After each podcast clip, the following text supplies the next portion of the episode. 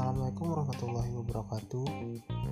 Selanjutnya saya akan menjawab persoalan nomor 11 Yaitu bagaimana membeli pulsa dengan mobile banking di mana ijab kabulnya dan tinjauan akadnya.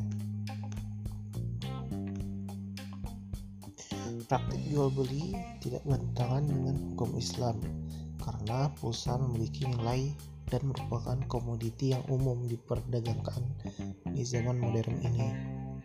Pulsa juga tidak termasuk barang yang diharamkan untuk diperjualbelikan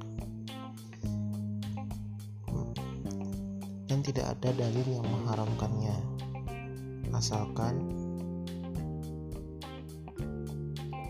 cara transaksinya sesuai dengan syariat maka jual beli pulsa dinyatakan sah dan diperbolehkan. Pembelian pulsa elektrik termasuk akad ijarah amal.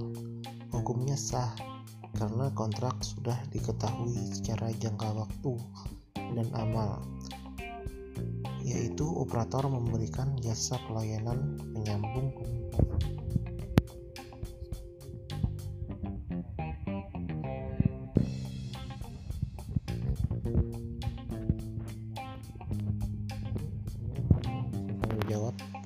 persoalan kali ini.